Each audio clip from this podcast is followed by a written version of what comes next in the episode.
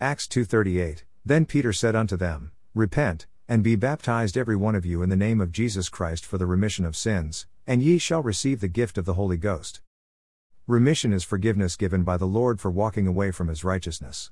Righteousness, according to Chris Peterson, is extremism and a sign of mental illness like perfectionism. We can always only walk towards righteousness like how we aspire towards perfectionism.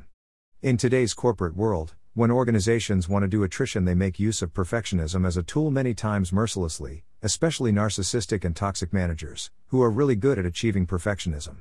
They sound exemplary in their performance. This is a fact, for research says that it is psychopaths who are excellent salespersons. There is a lot of difference in the presence and absence of a humane approach, empathy sharing, and service-oriented or ethical-mindedness in these businesses than merely achieving mammon profit targets. The choice of our partnership is ours, mammon profit or humane sales with minimal profits. Yesterday I was a kind of happy person at church. Pastor was talking about what are the nine gifts and the fruits of the Holy Ghost. He was talking about it in the manner of how I learned about the Holy Ghost while finding answers to my questions in life from the Bible. He was talking about false preachers which the Bible has forecasted. He was talking about the ultimatum to share the love, compassion, and charity for each other. But to do this we need assurance for ourselves. We are sharing what we are receiving. Forgiveness is a component of sharing the love for each other.